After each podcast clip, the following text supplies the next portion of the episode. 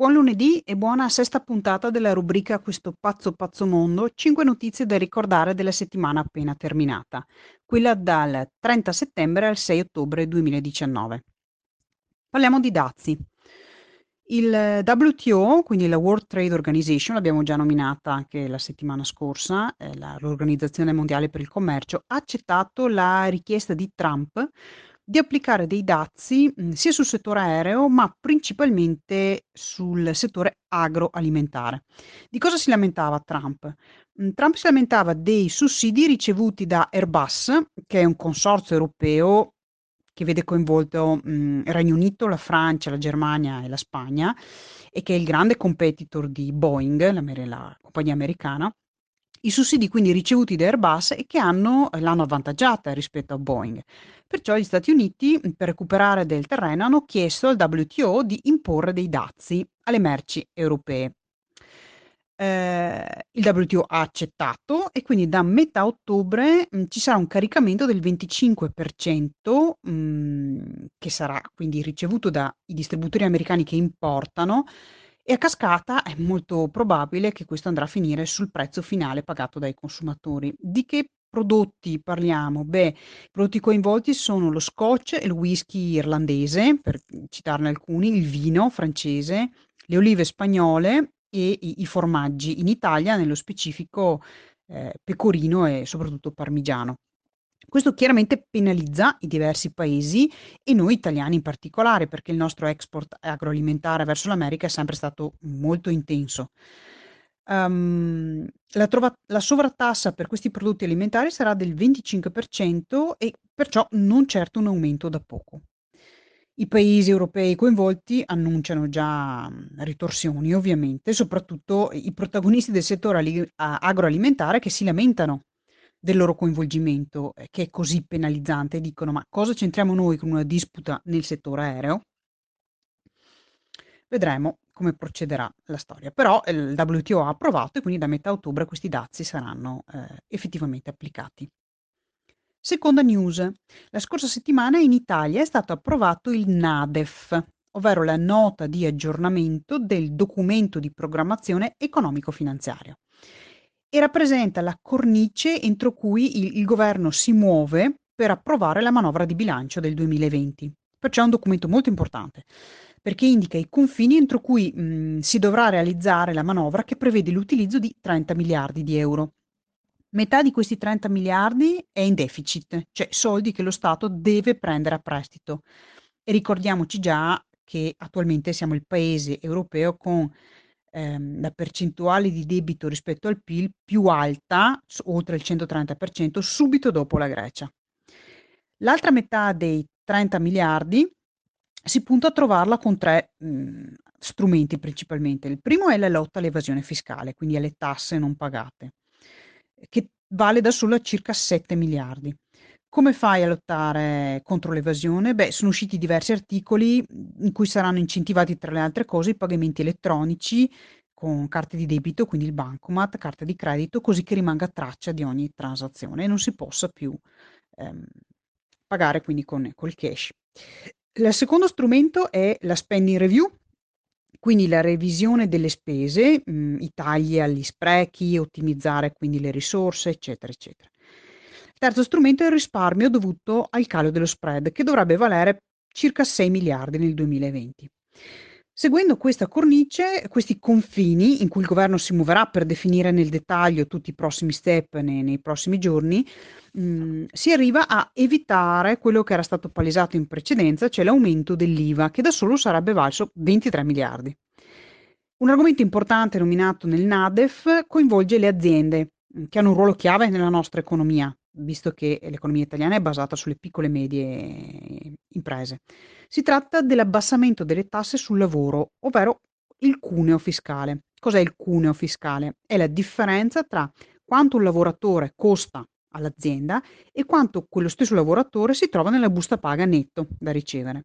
Purtroppo questa differenza è altissima in Italia ed è un peso che schiaccia gli imprenditori.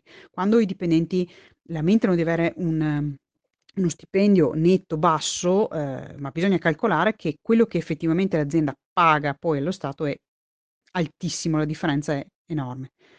Purtroppo la, la cifra inerente al cuneo fiscale è abbastanza bassa, perciò non potrà avere un impatto di dimensioni, diciamo, ragguardevoli, come invece sarebbe necessario per dare ossigeno proprio alle aziende che a quel punto potrebbero magari offrire più possibilità di lavoro o diventare più competitive grazie a questa riduzione del peso delle tasse da pagare.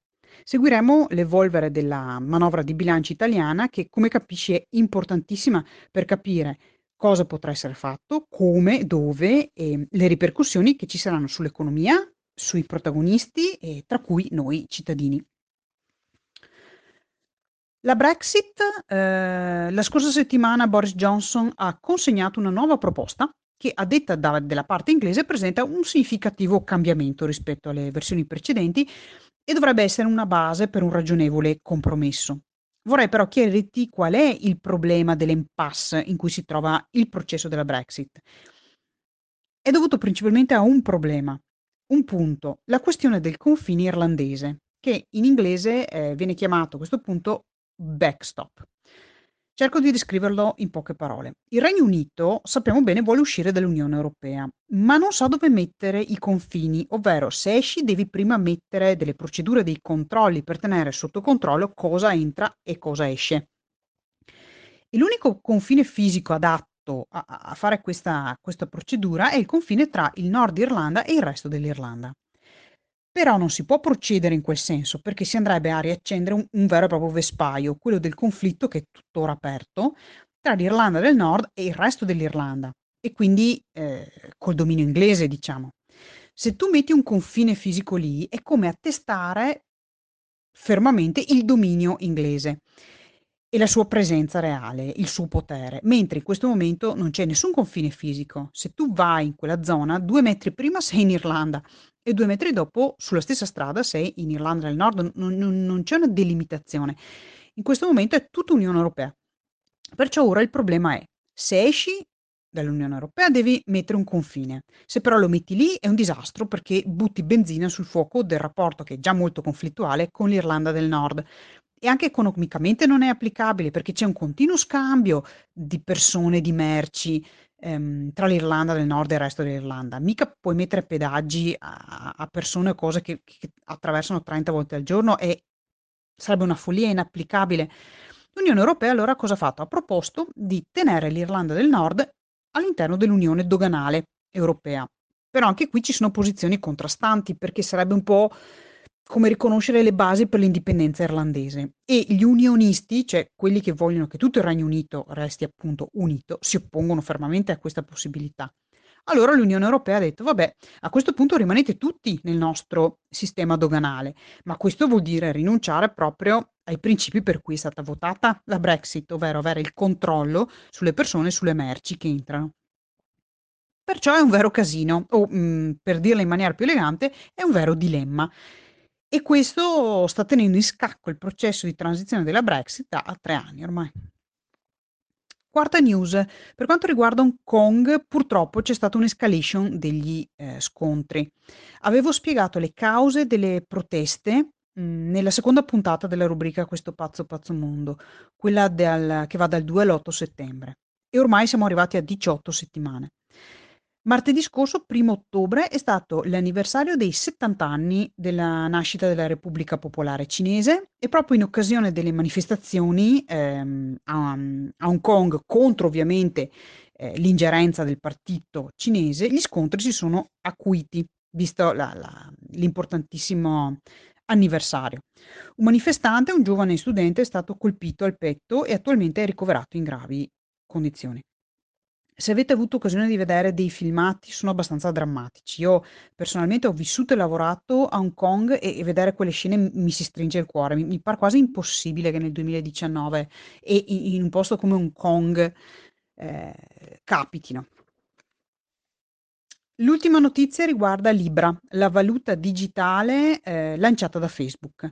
Libra era stata annunciata ancora a giugno da Facebook, ma da subito aveva provocato grosse perplessità e dubbi, soprattutto da parte dei regolatori che erano preoccupati eh, da questioni di sicurezza e di controllo, perché trattandosi di una valuta rappresenta uno strumento estremamente delicato e il fatto che non rientrasse nella regolamentazione prevista per le altre valute dava da pensare, soprattutto in termini di sicurezza degli utilizzatori e dei loro dati. La settimana scorsa PayPal, che è una tra le 28 aziende e realtà no profit che hanno aiutato lo sviluppo di Libra e, e fanno parte della Libra Association, ha annunciato che, sebbene rimanga a supporto delle aspirazioni di Libra, preferisce concentrarsi sul suo core business, quindi sui suoi affari principali, tirandosi di fatto un po' indietro. E non è un segnale positivo, considerando che PayPal non è certo una realtà piccola. Le banche centrali e i governi dei vari paesi confermano che non daranno l'ok a procedere mh, se prima non verranno risolte le tematiche relative alla regolamentazione di questa valuta, soprattutto um, la gestione di una sua eventuale volatilità, quindi del cambio del valore, e anche di come verranno protetti i soldi e i dati delle persone. Non possiamo dimenticare lo scandalo di Cambridge Analytica e Facebook e, e la raccolta di dati senza il consenso delle persone. Con Libra si parla di portafogli, di soldi, addirittura quindi un tema delicatissimo. C'è molto da, da verificare prima di poter procedere in quel senso lì. Bonus positività di questa settimana riguarda un grande progresso medico, ovvero una, una nuova serie di test dimostra che c'è un nuovo tipo di esame del sangue che può identificare molti tipi di cancro con un livello di accuratezza incredibilmente alto. Il test è stato fatto su 3.600 campioni di sangue, alcuni malati, altri non ancora diagnosticati, e il test è riuscito a identificare con successo i campioni dei pazienti malati e perfino identificare mh, il tessuto di origine, ovvero da dove il cancro era partito. Il test ha identificato oltre 20 tipi diversi di cancro con una specificità del 99,4%, quindi un margine di errore piccolissimo dello 0,6%. E addirittura l'organo cioè il tes- o il tessuto di origine è stato correttamente indicato nell'89% dei casi. È un fantastico punto quindi a favore dell'identificazione precoce della malattia. Con questo concludo. Come sempre ti ricordo che sta a noi scegliere se concentrarci su notizie positive o negative. Ti auguro una buona settimana e scegli bene a che pensieri dare la tua attenzione. Ciao da Virginia Busato.